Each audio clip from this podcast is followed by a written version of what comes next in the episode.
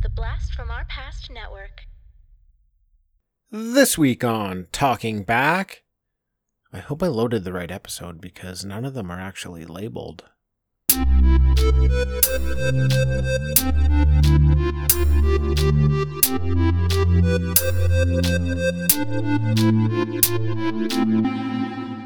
Talking back. Hey, everybody. Welcome to Talking Back, the podcast where we like to chat about past achievements in movies, comics, video games, and more. I'm your host, Tim, and with me, per usual, is co host Dean. Hey, man. What's up? Hey man, what's up? What's up? That's what I said to you. Oh, to be honest, Is man, there an echo in here? No. echo, Echo, echo, echo, echo. Uh, to be honest, I'm a little off today. Why is that? I don't know, just uh, just a weird feeling today. It's a weird day. I think, I think I ate some weird food, so my tummy's like a little, my tum tum's a little grumbling, Mm. and uh, it was it was raining today, so I didn't go for my like pre podcast run that I like to do. Um, sometimes I like to walk, you know, just kind of connect with nature right before I come and talk about some content. And I couldn't do it today. It was it was storming, so I feel a little off. I've it's kind of become a crutch for me. I think. I think I need it. I get you. Yeah, same same thing going on in my neck of the woods. A little bit of rain. The the humidity here in studio is intense to say the least. I mean, that sounds nice though. Does it? That sounds nice. I miss I miss the uh, jungle studio records. That's true. Yeah, they're different. They're different. Um, yeah. Well, you know what? As long as you've got your energy, did you bring your energy today? I'm gonna try. Yeah. I mean, my energy's kind of always there, so I'm gonna I'm gonna try to let it out. I'm gonna virtual slap you across the face right now. Oh, How'd you like that? it actually hurt a I'm lot. gonna sh- shake you a little bit now. okay, I'm in. get- that'll get you going. Yeah. You know, Uh, that's what the coach would always do when he needs to wake you up. He'd slap you in the face and then send you in the game, right? That- that's right. Yeah, a, Yeah. Good, a good coach would do that. A good coach, yeah. not the bad Manus, ones. Manus, get off the bench. And then Yeah. he'd give you a nice big slap and he'd say, get out there. Yeah, that's right. Yeah. Um. Yeah. uh, Anything to add to that, I Tim? don't. I don't think I've got anything for that. okay, cool. I don't know where to go from there. You know, sometimes you start a bit, and um, it's uh, when you start it, it's a dead end bit, and then there's nowhere. Right. there is nowhere to go with it. So Yeah, the, yeah. the best thing to do in that case is just not to start those ones. That's Right. the only way out. Don't get yourself caught in them. So, but we're I learning. haven't taken I haven't taken any improv classes, so I don't know the bits to start and the bits to not start. Me neither. I I took drama in grade twelve, but I was too Oh, cool. embarrassed to like let myself go. You know, Right. I was yeah, always worried about You're what people were, wh- what people were thinking about me, even though everybody's doing the same thing. You know, and I wasn't laughing at them. You know, they probably weren't laughing at me, but I was insecure. So Yeah, you're just worried about yourself. yeah, It's right. like when you go up and give a speech in front of the class, it's like all everyone who's sitting there is doing is just thinking about how they don't want to go up and do theirs. They're not really thinking of anything you're saying. They're not listening to you at all. You just can go up there and talk. No one cares. That's totally true. Totally true. Yeah. Um, I- what are we even talking about right now? This is a bizarre. This is a bizarre intro. Yeah, here's the thing, Tim. What's the thing? Here's here's the segue. Yeah, Um you got when one. I'm when I'm down, the one thing that can bring me out of that is Oh, comic comes, books. Here comes. Yeah, there we go. There it was. Comic books. Especially, specifically this one. Luckily, that's one of the things we cover on our show, Dean, is comic books. Oh, thank goodness. If we were doing like a more episode right now, I don't know if I'd have it. Yeah, I, more's fun. I love more. I love movies. I love video games. I love comics. Might be my favorite. Maybe comics is my favorite. Dean, did you know that when I was like a little, uh, a little seven-year-old, maybe I had a paper route. I've probably mentioned this Did you? Mm-hmm. Um, now this was uh, back in the good old days of paper routes when you didn't have to deliver the papers until like four in the afternoon. They'd show up at like oh, okay. 1 p.m. and then you go and after school deliver them.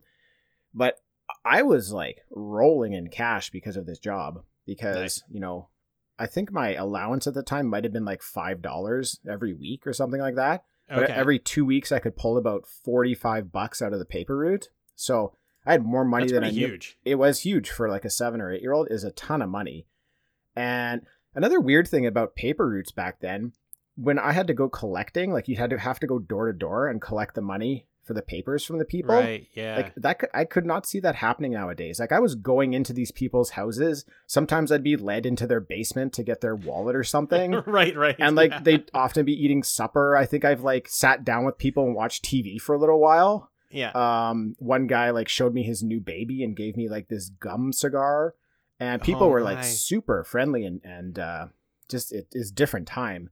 But Totally. It's like like come to the back room, little boy. I have the five dollars there. Like that's the start of a horror movie now. It is, but they always had the money back there. It's like, okay, well, here's my jar of money, and here you. Sorry Yeah. for all the quarters, you know. And it's like, well, I'm going to the arcade right after this.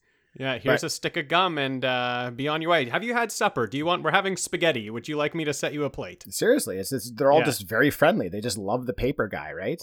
Yeah. What Uh, happened to the world, Tim? I don't know. I don't know what happened. Uh, aliens attacked. Oh, interesting. I think. Uh, I but don't Dean, think that happened. Dean, listen. So I would go collecting, and I'd have a pocket full of money, and I'd go to the local convenience store that had one of those old comic book racks, Oh yeah. and I would just grab every like a, a copy of every single one. Um, I remember going in and buying at one time. I think I bought eighteen comics because they were like a dollar Wow. dollar twenty five. So it was like you know twenty five bucks, and I walk out with eighteen comics and a giant bag of candy. So that's how I got into comics. Was just like I don't know where to spend my money. Well, I do know where to spend it. It's going to be at this convenience store, and I would buy all sorts of stuff from there. But once I started buying comics, it was just I, I amassed a, a huge collection really quick. So I take Yeah. they take these comics. I was just judging them by the cover. I didn't know who any characters were or anything like that. I just loved the art and thought it was really neat. So um, that's how I fell in love with comics. It was way back then. wow, that's amazing. Comic book's something you can judge the book by its cover. That's true. Yeah. Um, unfortunately, I, I got rid of most of my collection along the Yeah. way. Yeah. Um, I think we've talked about this. I don't. Maybe we have talked about it on air before. I don't know. We've definitely talked about it off air. We uh, we moved around a few times from Yeah. house to house, and um, the parents always made us like lighten our load by selling our toys and like comics and things that we loved. Meanwhile, um, um, mom would would be allowed to bring like four or five huge boxes of empty like pickling jars, Yeah. Yeah. yeah, which are useless. You know, No, that was a necessity, but we had to sell our like transformer collections and all Yeah. that and uh oh, it stings to think about Totally. And comic books take up a lot of space. So um, I know I know I sold my big collection uh, when I was moving as well. So it like 18 comic books and a bag of candy. Like that is an amazing day for a 7-year-old. Like for me, I'm 34 and that is a great day. I do that every once in a while, just go and buy 18 comic books, hit the 7-Eleven, buy some candy. That's a great day. oh it's great yeah yeah it was uh it was awesome um i had no bills. Just all the money coming in was just disposable income. Comic book fantastic yeah comic book money. Awesome. Yeah. that's so good. I never really like i've we've probably talked i never really like read comic books when i was young. I got actually into them when i was when i was older when i was an adult. I just remember one time going to like one of those spinner racks and buying a bunch of comic books. I only did it once. Mm. um yeah and i remember i was just getting i mean i was a little uh, i was a little bit older. I was probably like 10 or 11 years old and i was getting all the comic books with the pretty ladies on them oh Yeah. yeah they're giving you the feelings They were, yeah. They were giving me the early feelings, and I was like, uh, yeah, I can get that in a picture book. Sweet. yeah totally i'm allowed to buy that Yeah, Dad wouldn't let me watch any movies, so I was Right. buying, com- I was bought comic books one time, totally yeah and I was like, She Hulk, she nice. she she is nice She I love. She Hulk. She's fantastic. Um, yeah, this was like before I found a comic book store, you know, because there wasn't one directly in my vicinity. Uh, So I yeah, I'd have to go to the spinner rack every week and hope for something new, and then I would buy it, and um, I would read it. Nice. Yeah, I wish I had some of those still. I can only imagine Oh, what they sure. were, you know, but I'm pretty sure I don't have any of those original Yeah. um, set that I would collect. But, uh, anyways, hey Dean, speaking of comic books, Oh yes, good segue. Yeah. I think you already used that exact segue. Okay. um, we're gonna talk about Hawkeye this week. yes, Oh, I'm looking forward to it. It's fun. my buddy. What a great book. Yeah, this is your buddy. Yeah. Um, is it your best friend, Dean? Is he your best friend? Yeah, Tim, he is my best friend, okay? It sounded like you were being a little mean there, but he is. Yeah. Okay. I was just checking.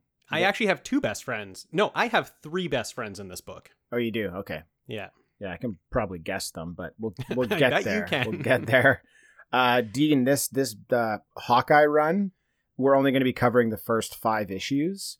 Uh, that's a nice a nice number, I think. For Yeah, uh, it's a shame, but it's a nice number. it's a shame. Yeah, I mean, I think there's like twenty mid twenties in the run, I believe. I think it's 22. I think I have about fifteen or sixteen of them. I didn't didn't quite get it finished. We're just going to do the first five, as to not bore everybody. Yes, of course. I wouldn't mind going further if, you know, listeners like this episode, they want to hear more about Hawkeye, they should let us know because I wouldn't mind reading more. Okay, that's a good point because we weren't actually going to do more, but if people want to uh, hear more, we Yeah. will do more. And actually, speaking of that, Dean, I wanted to mention that um, we have been getting a lot of great feedback for our Predator and Predator 2 episodes. Um, seems like a movie that a lot of people love, and the episodes are doing really well. Um, we've been getting a lot of comments on social media. And the listeners have spoken, Dean, and we are going to listen to them because they're in charge of us. They Ah, control. so they listen our- to us and then we listen to them. It's right, we do. So whatever they tell us to do, we do it for the most part. So far, we have. Um, don't push it, listeners. Okay. but um, yeah, basically the consensus is that they want us to keep going with the Predator series. cool. um, we weren't going to. We were going to stop at well, we were going to do the those two, and then we were going to throw in Alien versus Predator, and that would be the end of it. But um, the listeners have spoken, and we are going to do the whole series. So I think we'll do. Nice. We'll continue on. We'll go in chronological order that the movies were released, which Yeah. would put us at Alien versus Predator next. And then after that would be the Alien versus Predator uh, Requiem, which is why I didn't want to go any further with Predator movies. Ah, so okay, okay. that will be our like uh, uh, the uh, the dipping of our toe into movies that we don't actually like, which we've talked about doing but haven't actually done yet. So that'll be interesting and fun, I think. Cool. Yeah, I'm totally down with that. I'm uh I, I'm uh DTP. I'm down to pred. Cool. Uh, now we're obviously not going to do this like all in a row. We'll be releasing them sporadically, but uh, yeah, we've set a date for uh, uh, recording Alien versus Predator uh, in the next few weeks, so um, that'll be the next one out. Uh, now, Dean. Hey, Dean. Speaking Hey. of comic books, Oh yes, yes, Tim. Oh, good segue, Tim. You're so good at this. I'm nailing these segues today. Yeah. uh, uh Hawkeye. Yeah, so Dean, Hawkeye. This Hawkeye. was uh this this comic ran from 2012 to 2015. It was written by Matt Fritchman. It's it's not Fritchman. It is Fritchman. Matt It's- Fritchman. It's not Fritchman. Yeah, um, a fraction is his pen name actually. Really? Yeah, his name is Matt Fritchman.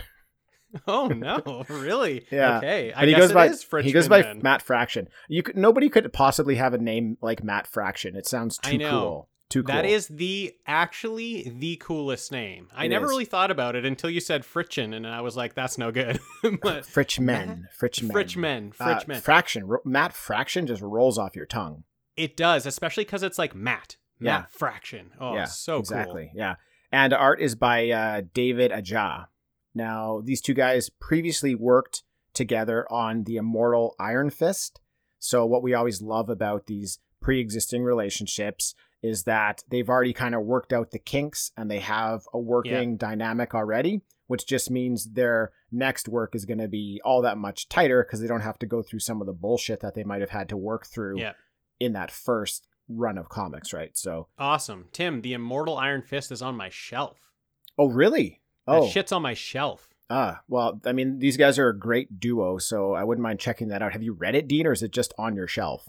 It's one of those that's on It's the shelf on and on the the, shelf, to read pile. Yeah, I gotta read it. I That's gotta okay. fucking read it, man. It's one of those books that, like my uh, comic book guy, like the guy that works at the comic book store that I used to go to, he recommended it to me. He like put it in my hand and he's like, "You gotta read this." So like that guy's opinion is like tops tops for me. Um, so I just instantly bought it, threw it on the shelf, and I haven't got to it. I gotta read it. Yeah, that's that's one of those things. Like um, Iron Fist is not not the most compelling of characters, but with these two guys behind it, I would give it a read. So Well, that's the thing because I would have thought the same about Hawkeye. So that's why I would Well, definitely give that a read. I, I used to read Hawkeye back in the day. It was one of actually Oh, yeah. one of the early ones I picked up uh, off the spinner rack. So he was uh, an early favorite of mine. Um, so Cool. I, I like his character. Yeah. A lot different in this book. Um, yes. Dean, uh, did you know Matt Fraction is married to Kelly Sue DeConnick? I did know that. That's kind of cool. So both That's like kind of cool because she fucking rocks. they're both like super high end uh, comic book writers, which is really Yeah. neat. yeah, Yeah, her comics are awesome. Yeah.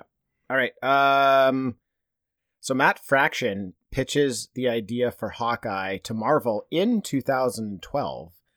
And one of the reasons Marvel was on board was because that was the year the Avengers came out.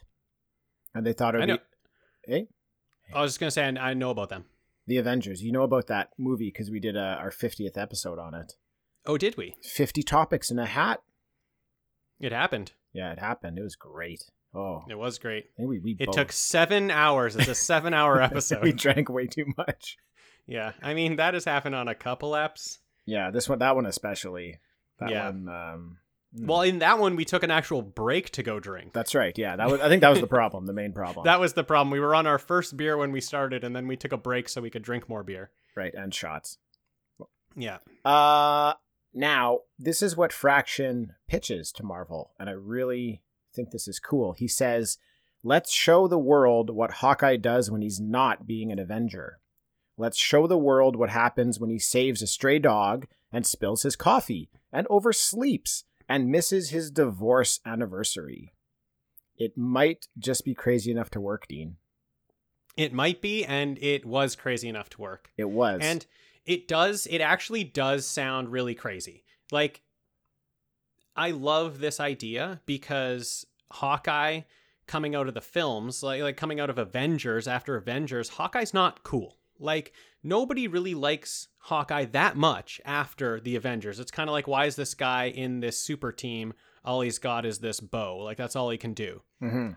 And instead of writing a comic that like enhances his coolness and you know makes him the absolute best at everything he does, they do the opposite and they make him more like us. They make him what's he doing when he's not doing being an Avenger? He's screwing up like you are at home. He's doing the things you are doing, but he's also just really really good at this one thing and that's why he's been selected for that job. And I think it's really neat and it actually makes him more likable and actually more cool even though they don't like you're not um specifically writing things to make him more cool Yeah, I I love it as well because like I I not I don't just like the idea of um like showing a superhero as an everyman, right? Like I, I think that's a great idea in itself.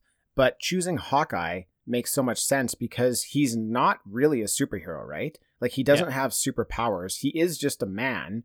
So we can um we can kind of uh, like see it from his side, right? We can Yeah. um we can feel we can feel a little bit more with a character like Hawkeye rather than someone who's got these superpowers. So um, I I feel like it lands more impactful choosing choosing Hawkeye as like the one to kind of start this type of um, story off with. yeah tim i definitely agree with that and and i really like that um he has sort of like self-confidence issue issues in this book because he is sort of the avenger that everybody makes fun of because he's not super strong. He doesn't have you know kind of powers like everyone else does. Um so he is sometimes the joke. Like they're all picking on him and instead of him trying to be super cool like it actually he he kind of has some issues with his self-confidence. So i think that plays more towards us as the reader who's like yeah i didn't feel really confident when i went to do that one thing and now i can kind of see myself in him Mm-hmm. Yeah, I, I think it was um, also a pretty interesting choice uh, at this time to give like a B level character their own book, you know, and like sure, to, to, yeah. to pump a lot of money into a B character. So you, you, I don't think you saw that all that often up until this point. I think it's been hitting a lot, a lot more after this because of how excellent this is and how well it did. So um, yeah that right after this the thing became put the cool writer and the cool artist with a unique style, put them on a B character, and that's the thing now. That's what everyone wants to buy. And it started here. Like, Yeah. it started in 2012 with Hawkeye. It did. It did for sure. So, Dean, this uh, issue one, it starts off, um, issue one and this whole series, right? It starts off, and the first two pages, like, completely set the tone for this character. And it takes them all of 30 seconds to get across to us what this character is all about. I love just in that short amount of time, you you already know him and like what his characteristics are. So the first page is just like a a full page spread of him falling out or jumping out of a window. He's falling Yeah. down to the ground from a high rise, and he looks like he's going to shoot his arrow up. That's one page. There's like basically nothing on there except uh, the the writing is okay. This looks bad. Yeah. Yeah, hell yeah, it does look bad. Yeah, it's a great start because what is something that's super, super cool that Hawkeye could do? He could jump out of a window, turn around in the air, and shoot an arrow. Like, that's him at his coolest right there. Right. And the words on the page are, okay, this looks bad. So we already know that he's like, he's already more human than we may have. May have expected the book to go because he's not comfortable in this situation, even though he's looking cool. Yeah, and they set it up like there's going to be a but, right? Yeah, like, okay, this looks bad, but I'm Totally. Hawkeye. I, like, I don't, I'm not in any danger at all. But the next page, uh, we see that his uh, he shoots his arrow and it catches on something, but then when it reaches full tension, it breaks under his weight, and he Yeah. continues to fall the remainder of the way and lands on a car, and then he's in the hospital, Dean. And this is what this is what the outcome of his fall was. It was a shattered pelvis, three broken ribs, sprained neck, cracked fibia, and cracked left clavicle, cracked right ulna, and a nearly ruptured spleen. Is that all? That's all that there was. But in these two pages, this is what I get out of this character. I get that he's funny. hmm I get that he's reckless. I get that he's durable. I get that he's a little bit edgy. And I also get that he's intelligent. Now, this is all from the dialogue that they've just presented. So, in that short amount of time, those are all the things I'm able to pluck out about this character. So, fantastic writing. Totally, and it, you're right. It's it's really just the way he thinks. That's how we get it all because it's really just like his, sort of his inner dialogue that we're reading, and we get all those characteristics just right out of you know just things he's thinking, which is a neat way, um, a neat way to set that up. And his dialogue, he's kind of speaking to us, which is kind of fun, right? It's really engaging that um, some of his comments are thrown at the reader. Yeah. And I like okay, I love that like in the um on the second page he mentions like at some point in time he says like paleolithic hmm and then later on on that page he's like says it again he just says paleolithic i looked it up But he's telling us to look it up. he's telling us to look it up Yeah. no he says i looked it up Oh, he says he looked it up? Yeah because early on he uses that word and you're like oh okay he's like he he he's a very smart guy and he's like got everything together but then at the end when he's kind of lying in the bed he says i looked it up Oh, okay. Yeah, I thought I read that wrong then. yeah tim like us he is done some research to sound smarter Exactly. Yeah. yeah that's like that's what we live by what are you talking about? I don't do do any a ton of research before so I can sound smart on I these I don't do any research. Uh, uh, anyways, uh, Clint he gets out of the hospital. Now here, here's an interesting thing: is that I found uh, as I was making uh, notes for this, um, the majority of my notes I'm referring to him as Clint because that's who he is for the majority Yeah. of this. He's only Hawkeye for. Um, for a few sections where I will call him Hawkeye, but he's it's it really is Clint. It's like what this guy's doing while he's not being a superhero, but you know what he can't stop doing is like getting into trouble and getting into situations uh, because of his superhero persona. So Clint gets out of the hospital, and we get a quick flash forward. Um, I thought it was a little bit hard to tell right off the bat that that's what was happening. Mhm. Uh, it's a fairly well hidden flash forward. Uh, until you understand how like what tools they're utilizing to do it, it reminded me a lot of the Alien Dead Orbit and the Yeah. way that they were doing their flashbacks and flash forwards. Um, in this book, they do have a yellow background for the current timeline and um, uh, the blue background for uh, the the flashback. So once I picked up on that, it was a little bit easier to read. Um, but I th- that was really just for this one issue that they used those colors. So Yeah, there's a couple moments in the book where they're doing flashes, and it's a little difficult to figure out what time. I, I kind of had to flip back and forth sometimes because it is very subtle. yeah, definitely. I mean, the first time, uh, first time I read it. Now this was the second time that I read it for the podcast. First time I read it, I, I probably didn't do too much, uh, like going back to see what happened. I just kind of like went with the flow. But Yeah. uh, this one we have to deliver uh, the best content for the listeners. So I made sure to go back and understand completely what was happening. And I went back a few times. Like I was like back and forth, Yeah. back and forth. I'm like, and there was actually one area that really stumped me. They did such a good job, and they Yeah. probably did it on purpose. I was going to ask you about it, and after I know looking exactly at it, what it is. yeah, after looking at it about four times, we'll see if you do. We'll see if we match on it on what it is because Yeah. I'm curious. But after looking at it about four or five times, I was like, oh, okay, this is what's happening. Yeah, I'm not yeah. going crazy. Uh, so it's really cool. But uh, Clint's at um, a vet. He's at a veterinarian now, and he's got an injured dog, and he's asking for their help. hmm Now, that's current timeline. So now we get a flashback scene. And the story that we're given is that some tracksuit wearing Russians own the building that Clint lives in. And they've decided to triple the rent, essentially forcing everybody to move out. That's a that's a that's a dick move, bro. Yeah, that's a dick move, bro. Is right, bro. bro, Dick move, bro. bro, that's a dick move.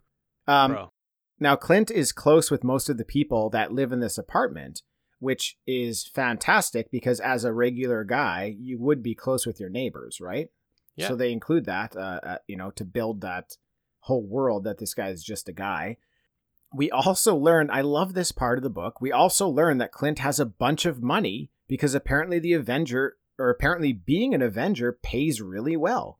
Yeah, Like, I know. I thought this was really interesting that he's actually like loaded. it's something that you've I've never seen this touched upon in a movie or a comic, but it's a really cool idea. Like if you're a professional athlete, you make a shit ton of money. So if superheroes existed and the Avengers existed, why wouldn't you get paid like the most out of anybody to be one of Totally. these superheroes? So Totally. I, yeah, yeah, yeah. love that aspect.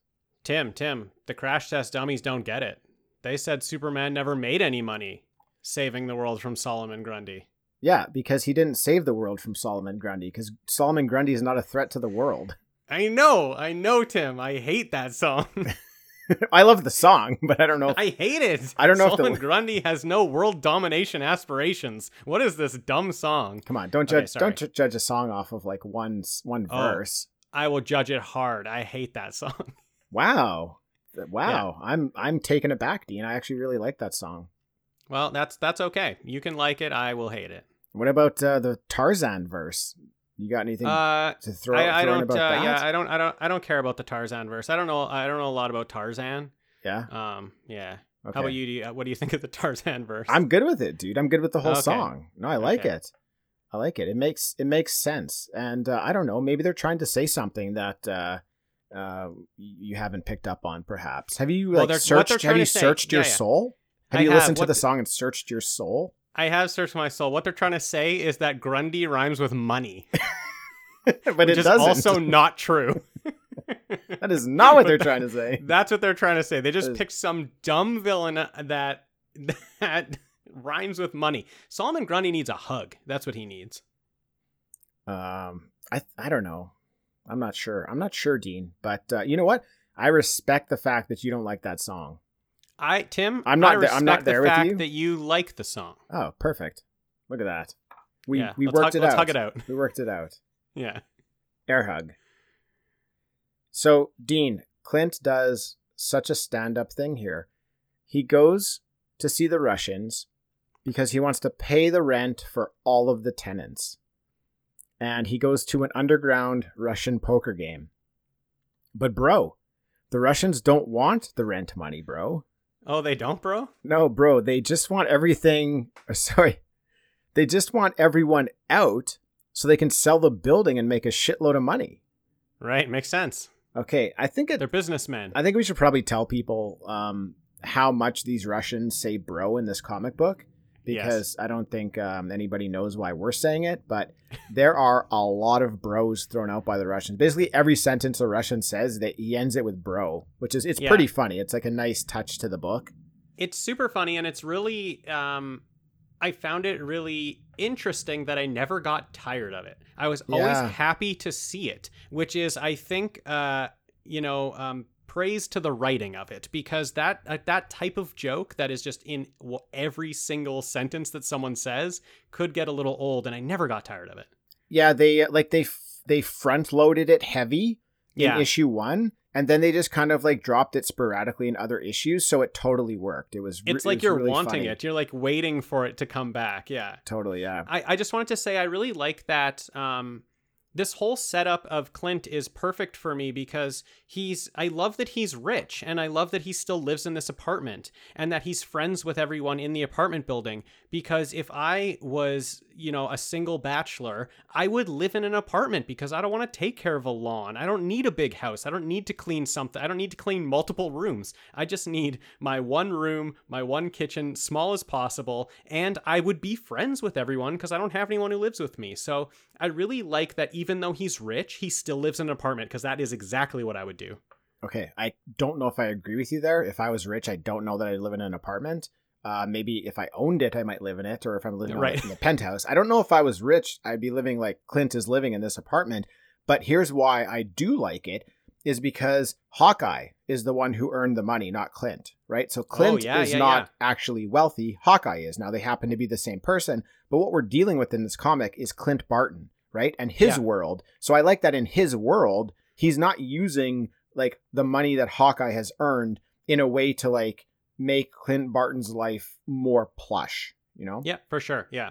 I, I will say at this point, Tim, like Clint Barton's character in this book, like speaks a lot to me. Totally. I, I yeah, I've like I, I feel like there's been, you know, times where I'm I feel like I have been Clint. Like in well, not with like all the uh uh archery skills and all the money, but um with kind of the the issues and the self-doubt and stuff. I feel like I've been there. So he like really rings true to me in this book. that, that's their whole purpose here. So that's why, Yeah. like, I mean, that's great that it's working because that's what they're going for. So, Yeah. um, uh, Clint starts to fight the group of Russians now. Uh, perhaps Clint is a little bit hot headed, uh, you could say, in, in this book. But he Mhm. gets thrown out a window, Dean. And then he gets shot once. Um, but before the Russians can shoot him again, their own dog bites the bro with the gun. So Clint is able to escape. Yeah, and it's because Clint uh, gave him some pizza. That's right. before. He gave him a piece of pizza. He gave him a piece of pizza. The dog likes pizza. Yeah, the dog is known as Pizza Dog after that. Yeah.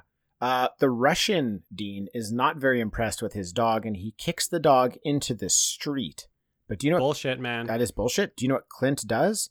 Instead of running away, he turns around and comes running back to fight off the Russians and save the dog.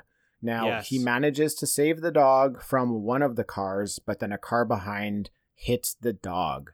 right. So this kind of catches us up to the current timeline where Clint is waiting at the vet.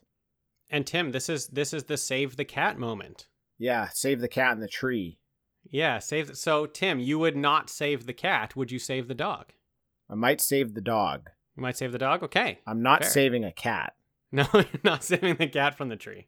Speaking of which, Dean, I uh, I caught a squirrel today. Okay.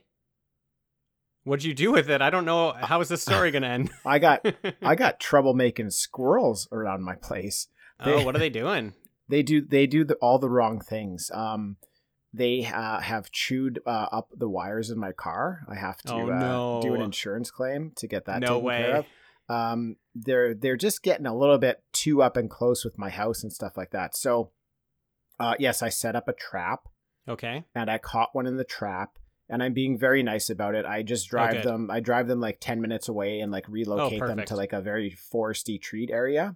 Very nice. Um. So, uh, yes, I'm I'm trying to do the right thing.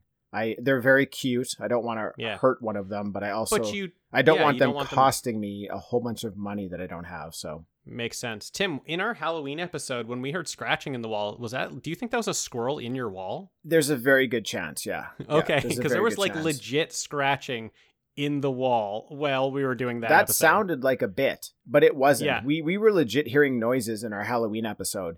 Um, go back and listen to that episode. That episode, by the way, ladies and gentlemen, is my favorite episode that we've done. It's episode number 16. It's our Halloween special. It was a lot of fun. We review The Creature from the Black Lagoon. Oh, so good! It was such a good movie, such a good episode. I love. I had such a fun time talking about that movie with you, Tim. Me too. I really can't wait till the next Halloween when we get to do something similar to that again because that one was Oh. so much fun.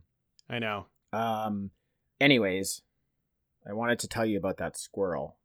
Yes, thank you. I'm I'm really glad that you drove that squirrel and let him go.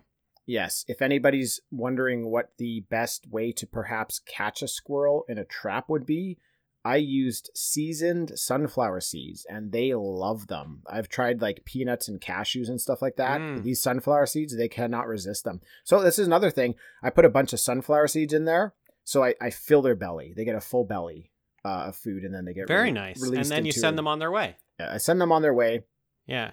I don't know if um you know they're gonna die because they don't have a home in their new location. I don't Tim, know. stop it. No, I don't know. they're fine.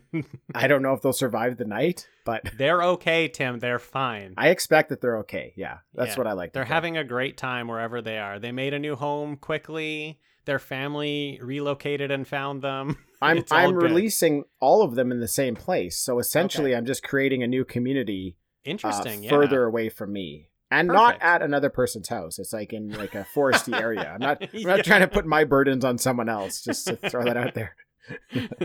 I mean, not not a bad little trick for someone you don't like, though, hey?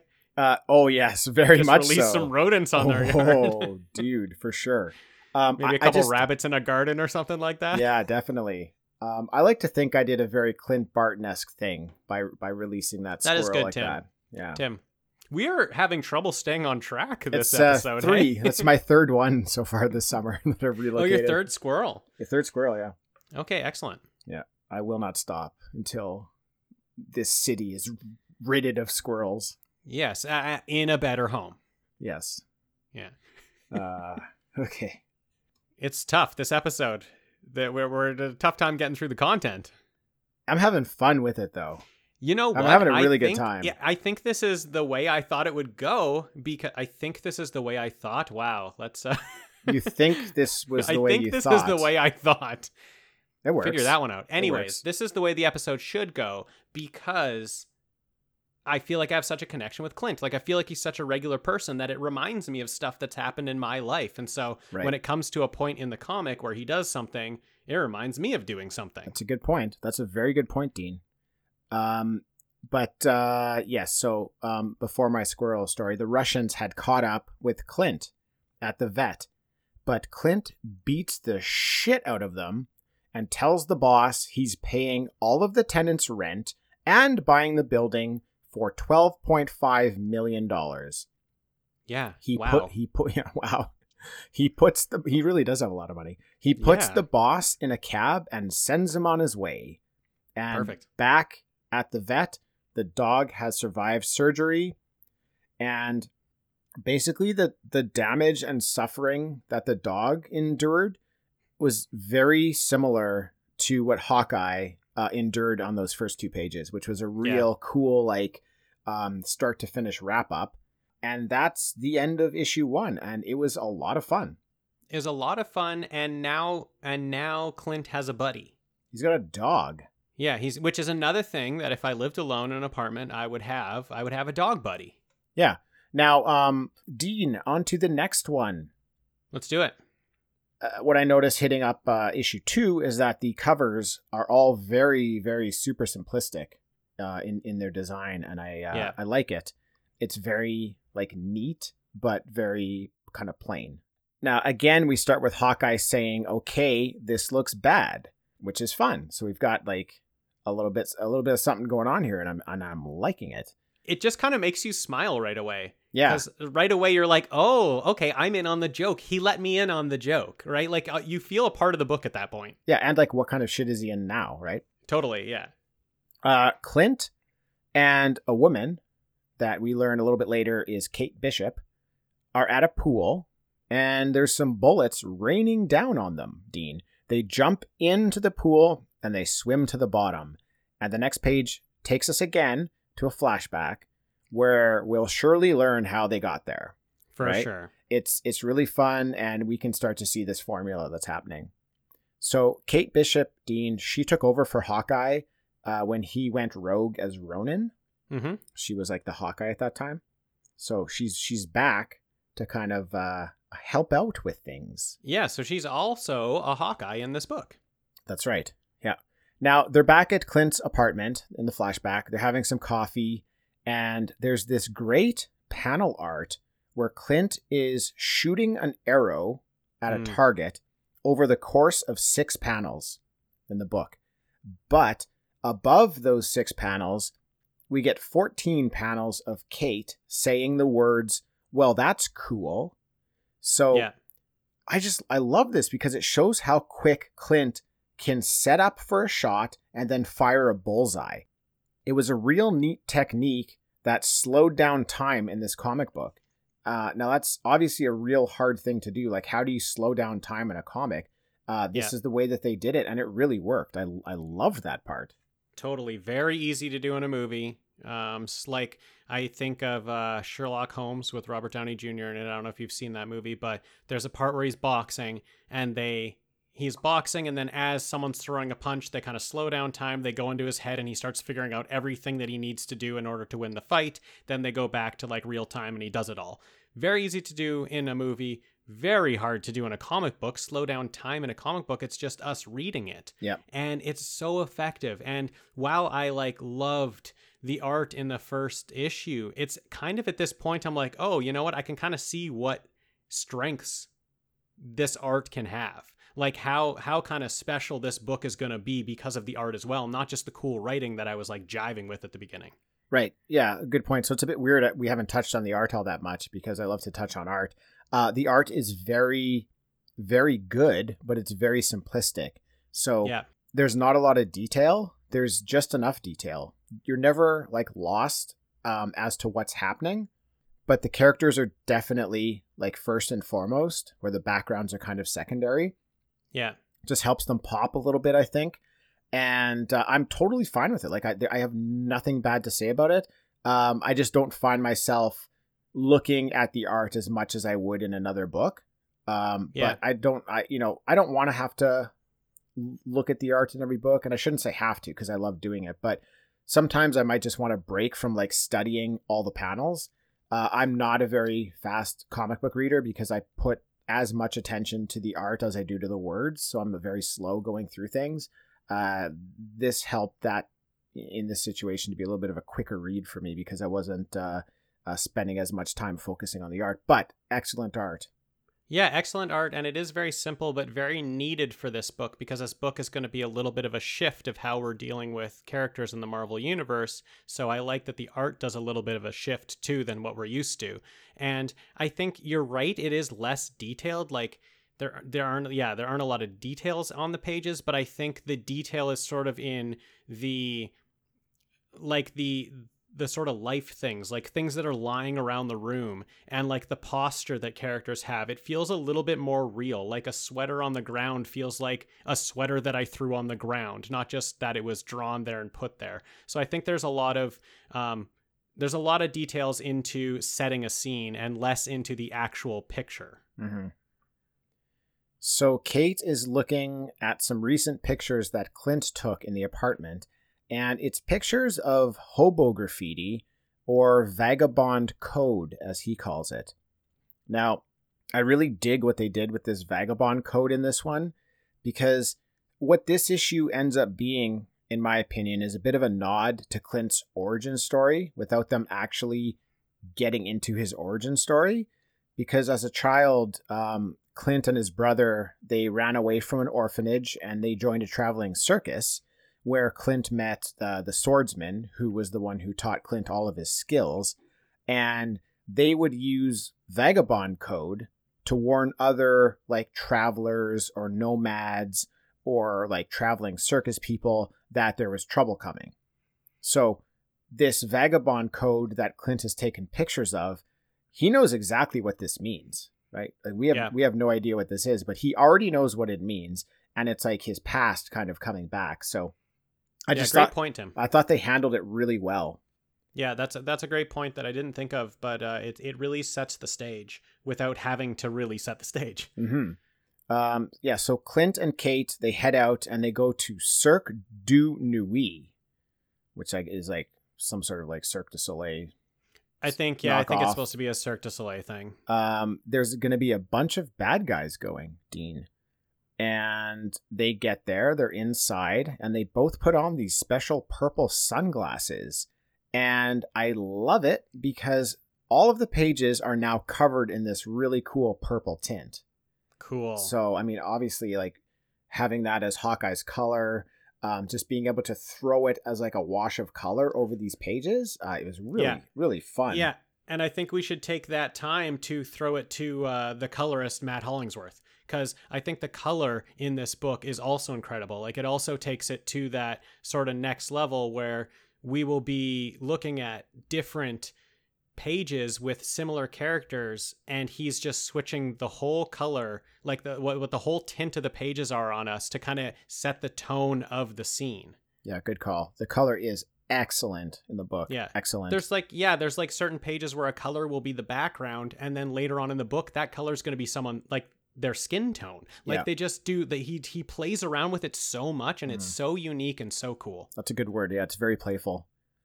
So the guy that they've actually come for is the one who is running the show. His name is Maynard Tybalt. Uh, Clint tells us Tybalt was also trained by the swordsman. Now we see this Tybalt character hypnotizing everyone in the crowd except for Clint and Kate because of their special purple lenses. Cool. Yeah, very cool. Now I really ne- I never picked up on that. I've read this book like Oh, five really? times, and I never I never picked up on why they weren't getting hypnotized. Oh, but it's so cool because like yeah, that that they- makes it so clear. I mean, they get to put the glasses on and everything goes purple, right? So you think, oh, that's a great way for them to now be able to wash the pages purple. But it actually had a function in the story. Uh, so that's it's like really, really an That's awesome. Really effective tool. Yeah, I love that. Now, Tybalt starts to rob everyone there. Uh, but Clint and Kate jump into action. Clint quickly gets captured, but Kate comes to the rescue and frees him. That's Yeah, fun. 'cause she's the best. That's fun. She is the best. I like that. Um, yeah, I like that he gets captured and she saves she saves him. Totally. And that like this this whole kind of maybe we can take the time to just talk about kind of their dynamic, um, which is set up sort of the in the first scene there together. That um, they're kind of best friends, even though they're always jabbing at each other. Um, like he Clint's first sort of um, explanation of who she is and what she's like is just like, oh, you know, she's a naive kid, and then you know, his next thing he says is, you know, but she's the best. Yeah. And he always calls her perfect. Like every time she's doing something, every time she comes in and like saves the day, he's like, see, she's perfect.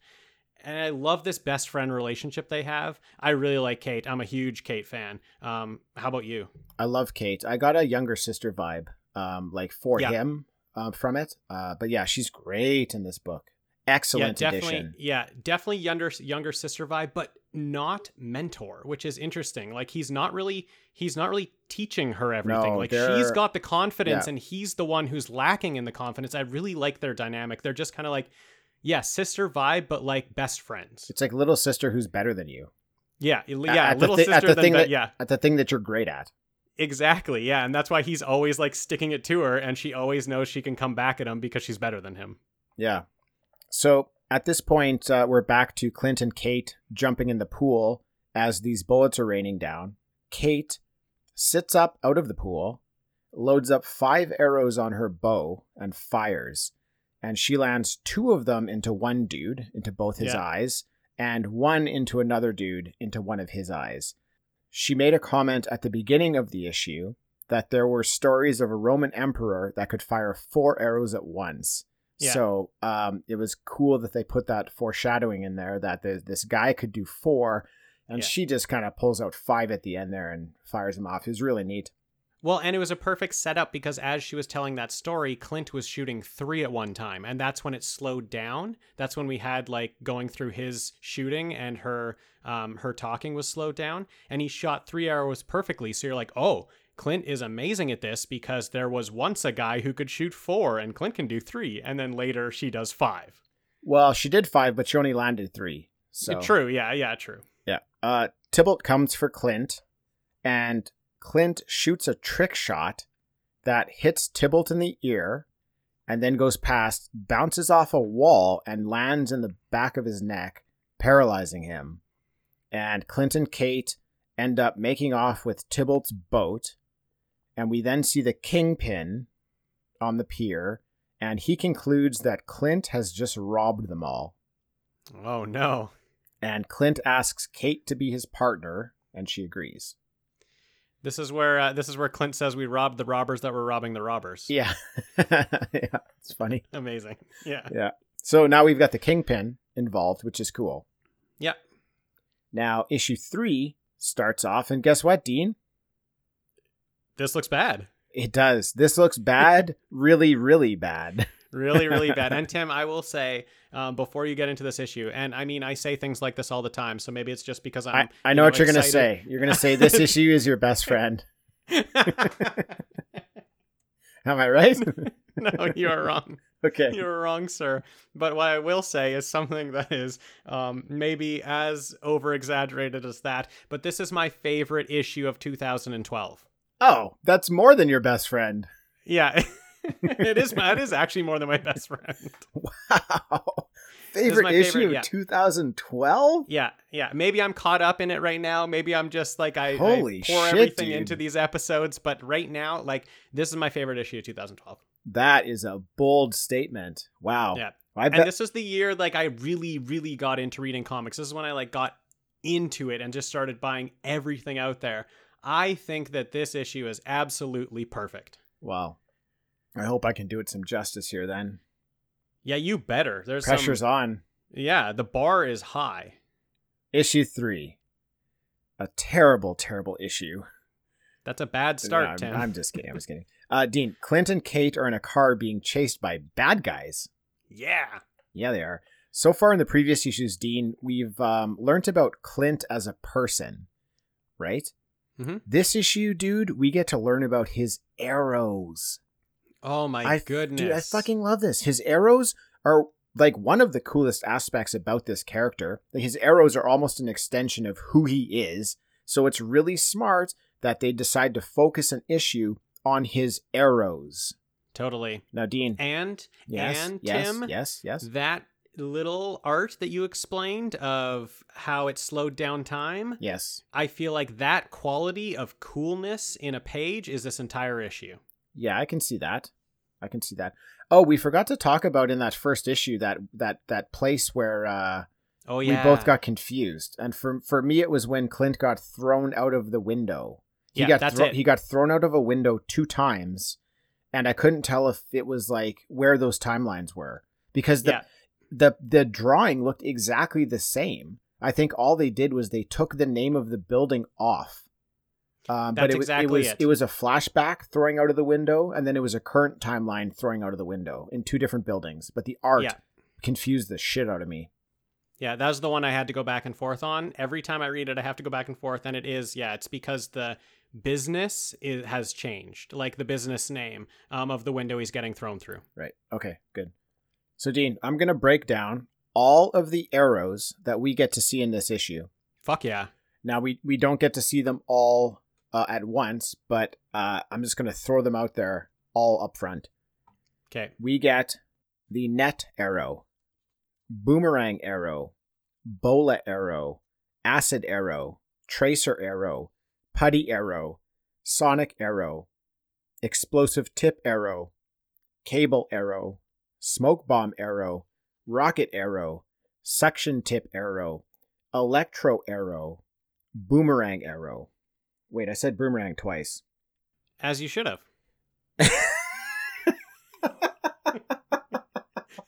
I thought that was just a great joke you added in there. That was an accident. oh hell! Uh, this is a fun episode. it is fun. Yes, Tim, Tim, yes, yes. what's the best way to introduce all of those arrows and how they work and what they do? The best way to introduce them. Yes. Um, that they're just in like a pile in his room and he doesn't have any of them labeled?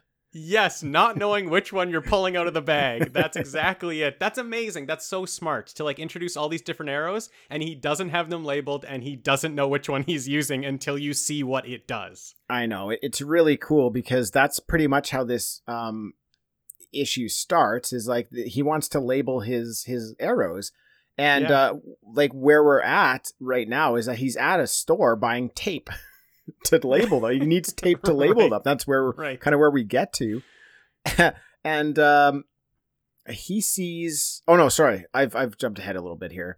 Just before he's going to buy the tape, we get uh, we get the flashback treatment and we see that uh, Clint and Kate are in this 1970s Dodge Challenger trying to escape the bad guys. That's your flash forward. No, no, no, sorry. That's your That's our oh, No, No, no, this is this is the aliens dead orbit again. Ooh. This is current timeline is them in the car. The past timeline is how they're going to get to the car. You're right. This yeah, you're right. So we get the current timeline, Yeah. which is that in the car. Then the flashback, yes, is is Clint going to buy some tape. Exactly. Yeah, you're correct. Good good good call there. So he's buying the tape and he sees this Dodge Challenger outside of the store. Beautiful car. Beautiful orange 1970 Dodge Challenger. He's super impressed by the car. He wants to buy it, Dean. The owner is a gorgeous redhead. Her hair mm-hmm. matches the color of the car perfectly. Yep. So the redhead says, If you have enough cash, I'll sell it to you now. Clint says, You know I'm like crazy rich, right? like- It's more of this money stuff that I love. I'm just, I know. I anytime love they're it. talking about how rich he is and him throwing his cash around, so much fun. Clint says he's gonna go get the money and buy the car. Uh, but first, they uh, they make a pit stop at her apartment, Dean, um, and they do that to have the sex and to Yeah. to make the love. Yes, Tim, they do that, and I love. I, again, I love this moment in the comic because it tells us a bit about Clint. He knows that she's mixed up in something because she was willing to just sell her car immediately. She's like, "If you have money, if you have cash, I will sell this car right now." That car has got to be stolen if that's what she wants to oh, do. Oh, and, and he even made a comment. He's like, "It's And he- not yeah. stolen, right?" Yeah, but on this drive they were having, he bonded with her, and then they went to uh, that room and they were going to have sex because they're both two good looking people. so they were going to do that. And I just like that about his character. Like, he's going to figure her out. Um, like, he's going to talk to her. He's still, like, ex- you know, he's. He knows that he likes her, and he'll just worry about what you know, wh- how she got that car after. He'll figure that out later. Right, He's kind of a guy that jumps into things with his heart and then figures it out as he's in it. right. So, Dean, they finished the love making and the sex making, Yes. and uh, the bros, dude, dude, the bros are back. They kick the door down and they start shooting at naked Clint. Uh, and one of my favorite panels of uh, all five issues is Clint. He's completely naked, trying to jump out of the way of the bullets, Yeah. and covering up his privates is an old, old style version of the Hawkeye mask. Just boom, dead center. It, it's Yeah. so like startling to see it, but it's so funny. It's so good. Tim, is it your favorite panel of 2012? No, it's not. Oh. But it's my best friend panel of the book. Oh, it's your best friend. Is that little Clint, that old school Clint, is your best friend? Yeah, I'm because I used to read those old Hawkeye books. I love that like old Hawkeye mask. So I loved that they threw it back to the old Hawkeye in that way, just giving us this little like brief picture of what the old Hawkeye used to look like. It it gave me some warm and fuzzies, even though it was covering up his junk. It's really interesting because you would you would have that conversation of like, what are you gonna? Co- okay, well he's gonna be naked, but we're gonna cover up his junk. What are we gonna do it with? yeah, the old true. Hawkeye face, amazing. True, Why? I don't know, but it's great. It's, It's- perfect. It it's couldn't a- have been better. no, it's a weird thing to think of to put there, Yeah. but it uh, it looks funny. It's it's definitely going to make its way onto our uh, social media posts. Yes. Don't don't Yes. you worry. Don't you worry. So Clint throws a lamp at one of the the Russian bros, and dude, the base of the lamp hits this dude in the exact perfect spot on his chin. It's like it's you couldn't throw a lamp better and have it land harder on a dude's chin. It's it was really great. And Yeah. um, this is not the first time that they've shown us Clint using objects as weapons in in this uh, in the series so far, but uh, I, I wanted to shout out to the fact that they are doing that, and it's really cool. Well, that's that's yeah, that's a good point because we've talked about like bullseye in the past about being able to turn any projectile into a deadly weapon, and uh, this comic shows us that Hawkeye can do that too. Hawkeye has like deadly accuracy with anything he wants to throw. Well, of course he can do it too.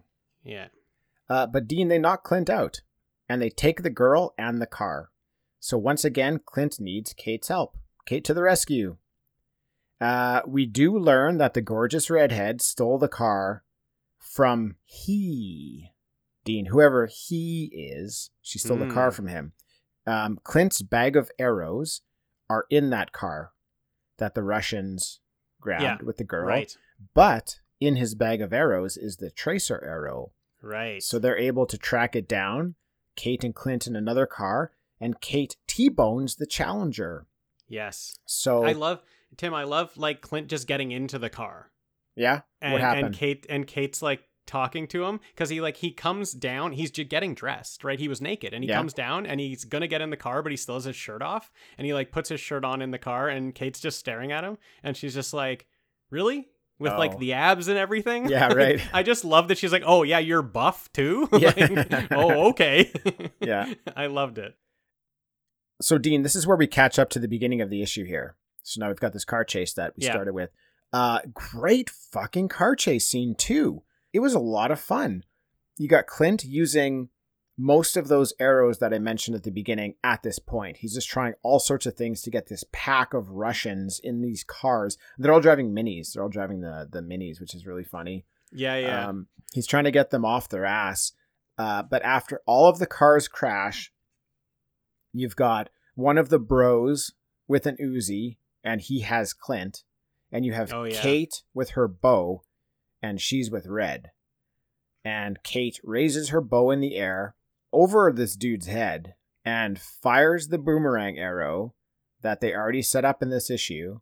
It comes back around to knock this dude out and Clint gets a last kiss from Red because he's going to let her catch her plane yeah and keep the money that he paid her for the stolen car, which is Of now course. smashed up and totaled. yeah it's because he's a good dude he knows sometimes people are down on their luck and they got to do things so he helps her out He's a good, He's a dude. good dude, and he made yeah. he made the love with her too. So Right, right, right.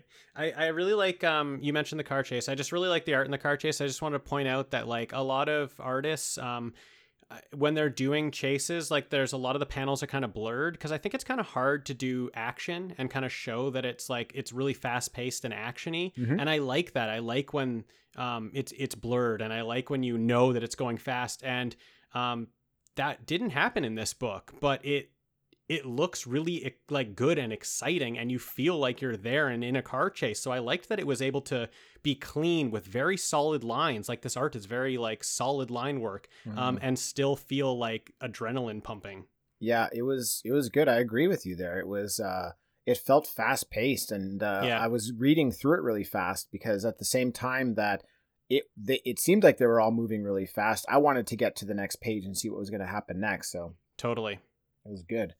Uh, okay, Dean. Well, I understand why that was your favorite issue of 2012. It's an extremely fun issue. yes thank you tim You're welcome. Now, issue four, Dean. This starts out a little bit different than we're used to.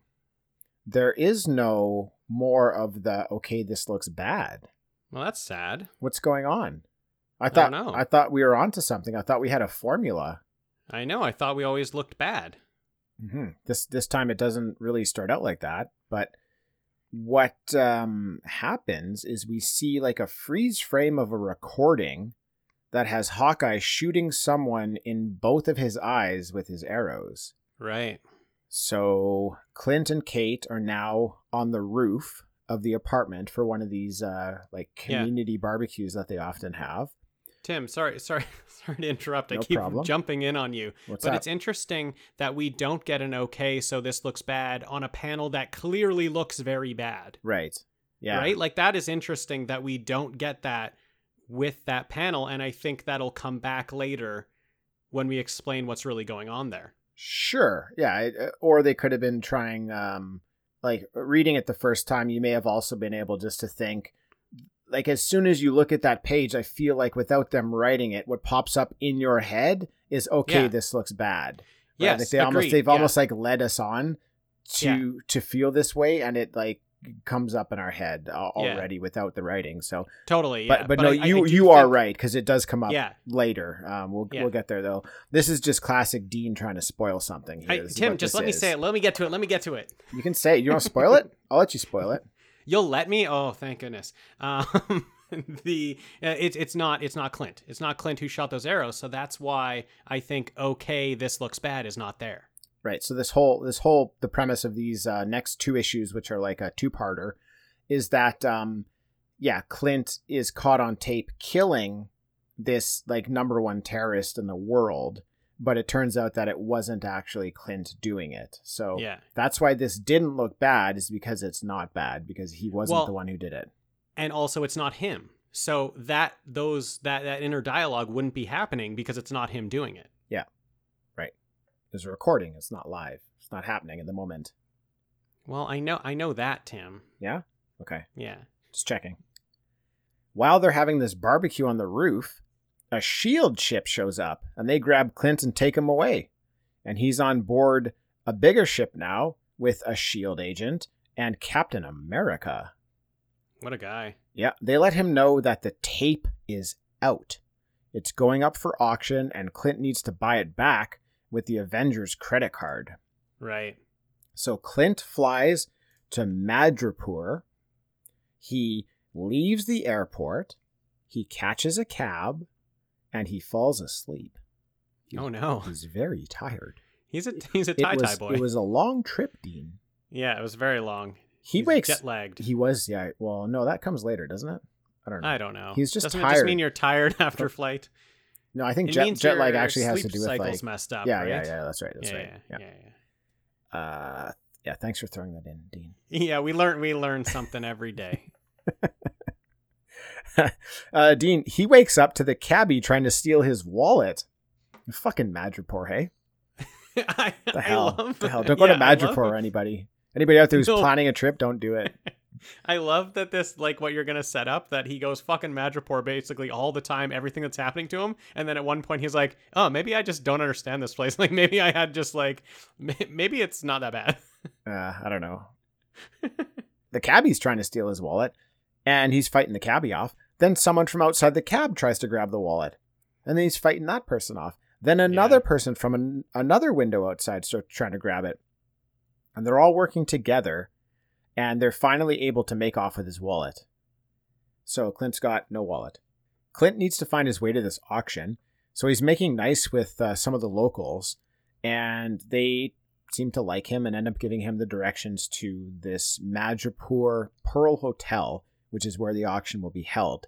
And he goes in and immediately gets grabbed by some goons. Then they take him away to a room, and tie him to a chair. And this is where we meet a woman with a gold mask yeah, who seems to be running things. I'm getting the vibe that she's kind of running stuff.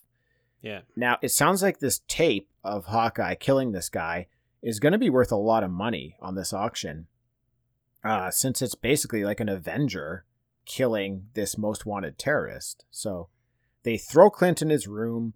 He's still tied to the chair, and he's there for the night. But a bunch of ninja sneak in as he's sleeping, Dean.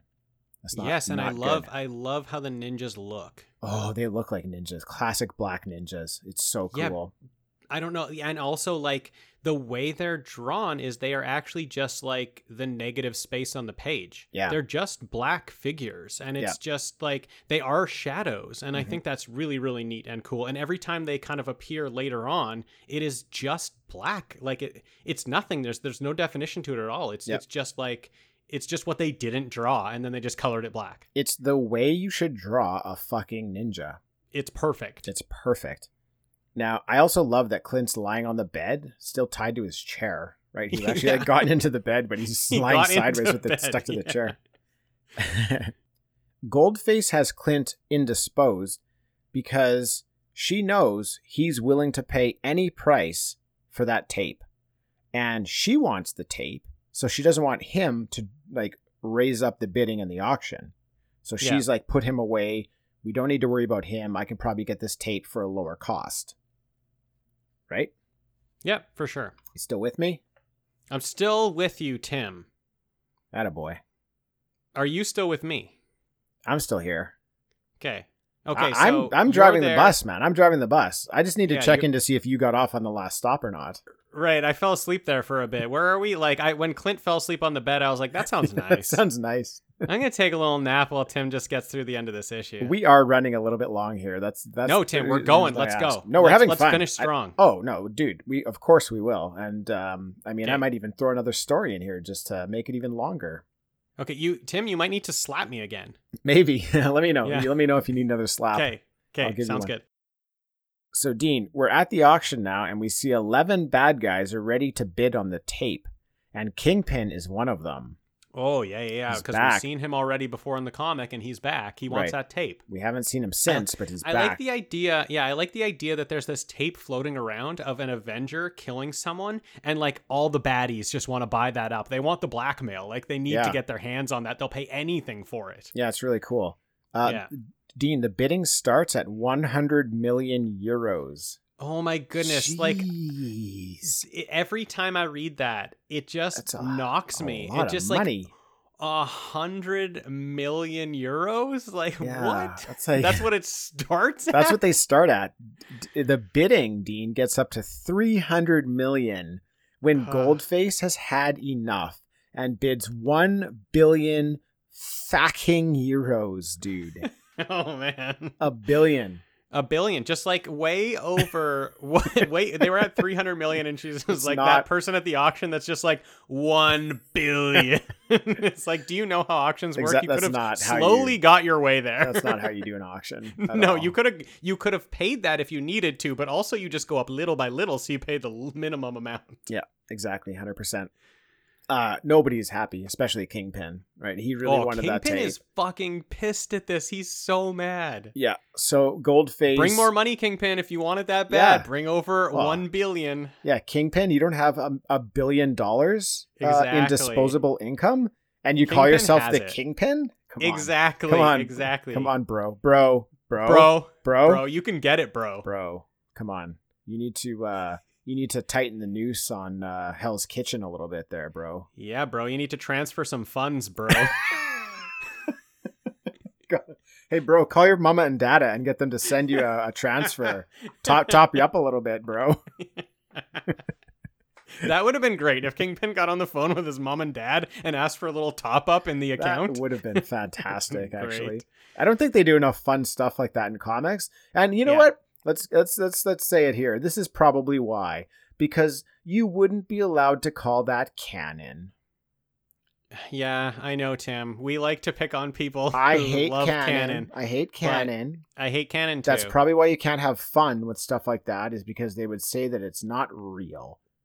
I hate canon too. I get that you need to tell a story, Stupid. but it's tough to tell a story over uh, you know, 70 years. So yeah, exactly. I I think that yeah, we need to do away with the canon and let Kingpin call his mom and dad for to top up his funds. Absolutely. Who doesn't want to Yeah. read that? Who doesn't want to see that happen? That would be so funny. I'd love to see what his parents look like. Oh, that was so great. Yeah. Um. But anyways, Dean, Goldface is back at her room, and she takes off her mask, and the big reveal is that it's Kate. Boom. And Goldface, the real Goldface, is tied up in her under underwears. So that's the end of that issue. Very Yeah. fun, but that's it's a two-parter. It's a two-parter here, like I mentioned. Yeah, and like that that whole issue kind of set up that Kate was curious about what Clint was getting into. Clint was not sharing it with Kate, and Kate kind of took matters into her own hands. Number one, to secure the tape because she knows it's important, and number two, to see what's on it because she doesn't know why Clint isn't telling her everything. Well, yeah, and number three, that we've already established in these previous issues, she needs to be around to save Clint. He needs saving all the time, right? So Actually, that's she- a great point. She's probably he- most worried that he's going to get killed. Yeah. Yeah, he went and told her like sit this one out Yes. and stay far away from me from now on and she's like okay, well, or I'll follow you. Yeah, Like, or I'll save your life again. yeah, he needs her there. Like this is one of those uh, instances where he is done and has failed if she is not there. Yeah. So we get back to the beginning we're used to, Dean, with this fifth issue. We see Clint tied to his chair, still, and he smashes through the hotel window. And he's I don't know, maybe forty, maybe fifty floors up. He's all he's all the way up. Let's just say Yeah, that. yeah. And he says, "Okay, this looks bad, but better than it was a couple seconds ago," which is so great. So great. A great fucking callback to the first issue where he was jumping out sort of eh, like without being tied to a chair. He had his bow out. He had a plan. He was going to shoot his little grappling arrow and he said that looked bad. Now, four issues later, he's jumping out tied to a fucking chair. Yeah, that looks bad. I'm turning the page so hard at this point. I'm just yeah. like I've never digitally turned a page faster on my iPad. I'm just- ripping the page out because I Yeah, turned it so fast. I want to see what. How could this be? How could it be worse than him Yeah. flying out of a window? Oh, it's so good, Tim. The writing is so smart. Definitely. So we do get to see what happened a couple seconds earlier on the very next page, and Clint is fighting those five ninja, and he basically is like escaping every death Yeah. blow that these ninjas are trying to land on him. And he runs to the window and throws himself out of the window. He Yep, smashes. I I for sure thought that he was thrown out. Very big surprise Tim. to me that he was the one who threw himself through a window, stuck to a chair. Yeah, and just an, again another great flashback and shows us just like how awesome Clint is at fighting. He is so good at fighting, like clo- close hand combat. He's good at throwing things. Um, so I like that you set up this character that's got these sort of down times, but then anytime it comes to combat, you're like, oh yeah, that's why he's on the Avengers because he is amazing at that. Yeah, definitely. So we're back in Goldface's room, and Kate is watching the tape for herself. And sure, Uh-oh. sure enough, yep, sure enough, she sees Hawkeye kill this terrorist. Now Goldface is able to make a noise in the other room and get the attention of some of the goons that were out in the hall.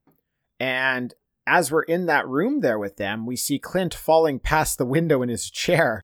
And the five fucking ninja are behind him. They've all Yeah. thrown themselves out of the window as well. Dude, That's how ninjas do. these are some dedicated ninja. Yeah. Um, Agent Maria Hill swoops in on something. I don't even really know what it is. It looks like a flying scooter or something with like an elonged Yeah. platform. It's the weirdest choice of vehicles. I have no idea. But It's really strange. It reminds me of like a Fantastic Four type vehicle. oh like, yeah, good call. You know, like yeah. it's but it's really weird. yeah, it's like something big enough to carry a bunch of people on. But you would have to stand on the back. Yeah. Like it's like it's just a platform. There's like no seats or anything. It's re- really weird. It's almost like it's something you'd take like if the mothership that you were on, like the mother shield ship, got like close as close as it could to a building, and this would be like the platform you like ride down to the top of the building on or something. It's like I Yeah, don't know. it like it could like can carry like maybe 20 soldiers, but they'd all have to be standing and just like ready to go. It's really strange. It's just it's just strange that we don't even see what it's for. yeah. Uh, anyways, um, she kind of swoops in and grabs Clint out of the air as he's falling. Now, all six of these ninja land on the platform as well. Dude, fuck. These fucking ninjas are tight. Bro, Like bro, I love these fraction, ninjas, bro, bro. Fraction is doing ninja 100% correct in this book. Now Clint fights them off, all but one, who's hanging on to Clint's leg for his life. And Clint extends his arm out to help the ninja. But the ninja, with this arm outreached to save his life, says never and drops. I mean, classic ninja right there. Dude, these ninja. I want to read a book on these ninja. They are so incredibly well done. Totally. Yeah, it's actually it, it's they're they're very compelling characters just not even having faces. Yep. Like they are just Just shadows, shadows. and you want to read a book about them. Like that's Yeah. how good that and how much effort is being put into these side characters by both Fraction and Aja. Yep. So Goldface now has Kate. The goons have come in, they've kind of caught Kate. A Goldface has called all of the other bad guys and explained what happened, right? Because she doesn't want them mad at her for doing that like outrageous bidding shenanigans she did. Right, yeah. So she goes with Kate to meet up with the Kingpin. And outside of the window, Kate sees Clint and Agent Hill. and Clint loads up an arrow and shoots. And we get this amazing panel after Clint releases the arrow. It's so cool. It's basically his silhouette against uh, the high rises in the background. Yeah. Uh, I don't know what it is about this one. I'll probably be posting it as well, but there's just something about this panel that I really, really loved. So I won't get too much into it, but um, so Clint's arrow explodes through the glass and he jumps in and grabs Kate. They kick open the door of the room that they're in. They start running away down the hall. There's throwing stars flying past them. And then they realize that they don't have the tape and they have to turn around to go back. So they Great turn moment. around. Oh, it's a such a great moment. They turn around and now they're running at these throwing stars, right? So you get Yeah. this this panel with them running away from them and the throwing stars flying past. Then you get this panel of them running back at the bad guys and the throwing stars still flying past. It's so cool. And then they go back and they fight their way through all the bad guys. It's like It's fucking amazing. awesome. it's great and again you see like how skilled they both are and in this whole entire scene um, i feel like the book kind of has a trend where anytime you have a win for clint you have to have kind of an immediate loss um, or anytime you have a loss then you have a win right after it and so he makes like he shoots that arrow the glass breaks and he jumps in to save the day but he's not wearing one of his shoes Right. so he jumps directly onto a pile of glass, and now he has glass in his feet for the remainder of this scene. And he has to like hobble around. He has to kick a door open with like glass in his foot. So you get these high winds of like, I'm here to save the day, and immediate low, I forgot that I'm not wearing a shoe. Right. Yeah. That didn't he didn't uh, miss a beat though, even though he had No, glass in his foot. no, he didn't. He just has like a blood trail everywhere he goes, which is also a nice little trick to show us where they've been in the scene, where they've come from, how much they had to double back. Um, you can kind of follow where his tracks are. Yeah, so they get back to that room where the tape is and they grab it and take off. And they're about to get on an elevator when Goldface shows up and she shoots at them and hits Clint right in the chest. Yeah. But he's wearing a Shit. vest. He's wearing a vestine. It's okay. Don't worry. Don't worry. Oh, good. Now we're back with Shield now, and Clint is all bandaged up. I guess he, Yeah. uh, the bullet, it was at really close range. It still damaged his uh, innards quite a bit. He fell and cracked his head, so he's all bandaged up in his bed. And we get to see Nick Fury here, which was cool. And Nick Fury says the leak was found and sealed off. The identities of the Navy SEALs who killed that terrorist remain safe. Shield thanks him, the Shield thanks Clint and the Avengers for their participation in smoking out the leak. Right. So that's cool. Um, it turns out that they made three of these decoy tapes. One was Hawkeye, one was Captain America, and one was Wolverine killing this terrorist. And they were trying to find like this leak, I guess, who who yeah. uh, apparently knew the identities of the Navy SEALs who actually killed that terrorist. So it's it's, Yeah. it's cool that like the Avengers have come in to preserve the identities of these Navy SEAls and like s- save them and their family. It's it was Tim, it's neat. it's awesome. And this is the point in the comic where if you ever had the question, well, why the fuck is Hawkeye an Avenger? Right here, it's his heart. That's why he's an Avenger. He has skills, but he's an Avenger because of his heart. Wolverine, of course, he's gonna he can go in and you know put himself in danger and put himself in like the line of fire because like if he gets hit by a bullet, no problem. Captain America, he's like the number one Avenger, right? Like he leads the team, so of course he's gonna stick his neck out for it. Clint's just doing it because he's a good guy. yeah. Like he's just sticking his neck out because and going like and going to this auction. He didn't need to do this at all. He's only doing this to protect that Navy SEAL and do the right thing. He doesn't have the powers like everyone. So you have a comic that starts with him explaining that he doesn't have the powers and ending with him doing the exact same thing as everyone who has the powers. Right. Yeah. Excellent five issues. I love them. Excellent, excellent issues. I love them. I love Clint. He's my best friend. Kate's my best friend. Lucky the dog's my best friend. Yes, those are the three I was gonna guess. Those are the three. I like that Lucky's name was originally Arrow, Yeah. and then uh, Clint's like, ah, we'll find something else. Yeah, exactly. All right, Dean, one last thing to do.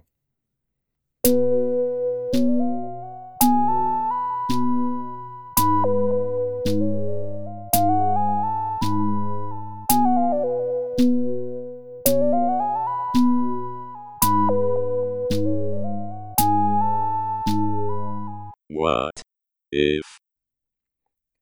All right. So, what if? Now, Dean, I want to know what if they just left it that Hawkeye killed that terrorist? Uh, as I was reading through those issues and believing to myself that he was the one who killed that terrorist, I was okay with it. I kind of liked it. It, it didn't like throw me off because he is just like a he is a human. He's a person. He's the everyman. So I didn't mind that he killed this terrorist, right? It's it is the number one terrorist in the world that they said. So uh I just like that aspect of the story. So uh, just what do you think? What if he did what if they changed that ending a little bit? He did kill the terrorist. So I think the sort of the magic for the ending and why it hits so hard is because you're given three issues first setting everything up and you totally fall in love with Clint. You fall in love with everything that he's about. You find yourself in him somewhere, like in something, some aspect of something he's doing. You relate to him. And then all of a sudden you're presented with him doing this one big thing that everyone's kind of saying, oh, you know, maybe that wasn't the the right thing to do. And so you spend that issue convincing yourself that it's okay. And I, I'm the same. I'm right there with you, Tim. As I'm reading through that issue, I'm like, okay, you know what? He's been making all the right decisions. I'm totally, if he did it, he did it because it was the right thing to do. And by the end of that, I'm 100% on board that he could have been the one that was in that tape and was the one that shot them. So it could have ended like that for me, and I would have been fine with it. And I would have felt the same way about Clint that I do now. But I think the magic is that we had to get ourselves to that point through those issues, and then they flipped it on us and said, actually, he was only putting himself in harm's way to protect someone else. Right. Yeah, it is. so I, yeah, I'm with you. I like it, but I like this is this is like the magic. Yeah, I know. I can see what they're doing because he's coming off of his Ronin character, where he Yeah. like most likely killed a bunch of people. But what they're trying to do with this is is set him back up as like this, um, like pure person who does not kill people.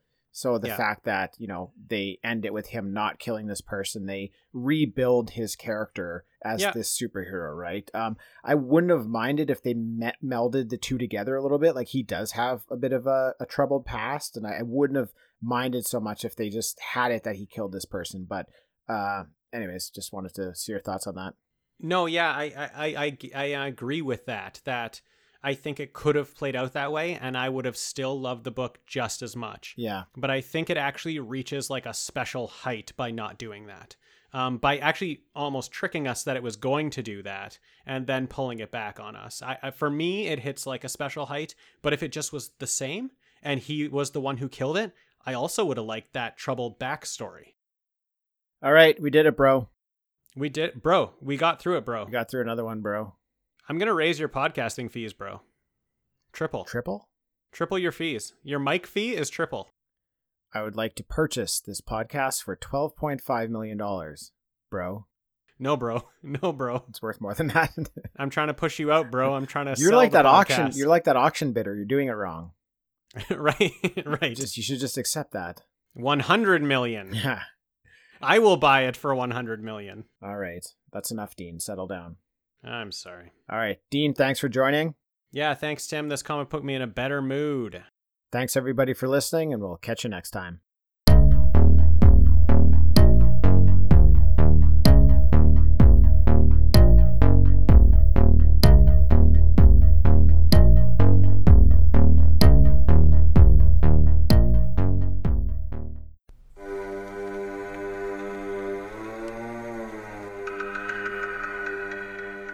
Everybody, I'm Corey. And I'm Zach, and we're the hosts of Podcasting After Dark, a cast dedicated to late night horror and sci fi of the 80s and 90s, often found on HBO and Cinemax. You know, the movies your parents didn't want you watching as a kid. You can find us every other week on Apple Podcasts, Spotify, Podbean, and Stitcher. This is what you want. This is what you get.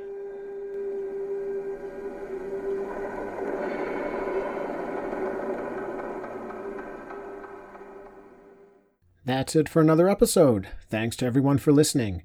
If you'd like to drop us a line, we'd love to hear from you. You can find us at Facebook, Instagram, and Twitter as TalkbackPod, or by email at talkbackpod at gmail.com. Also, please leave us a review on iTunes. Those reviews will help more people find Talking Back. All right, that's it. We're done.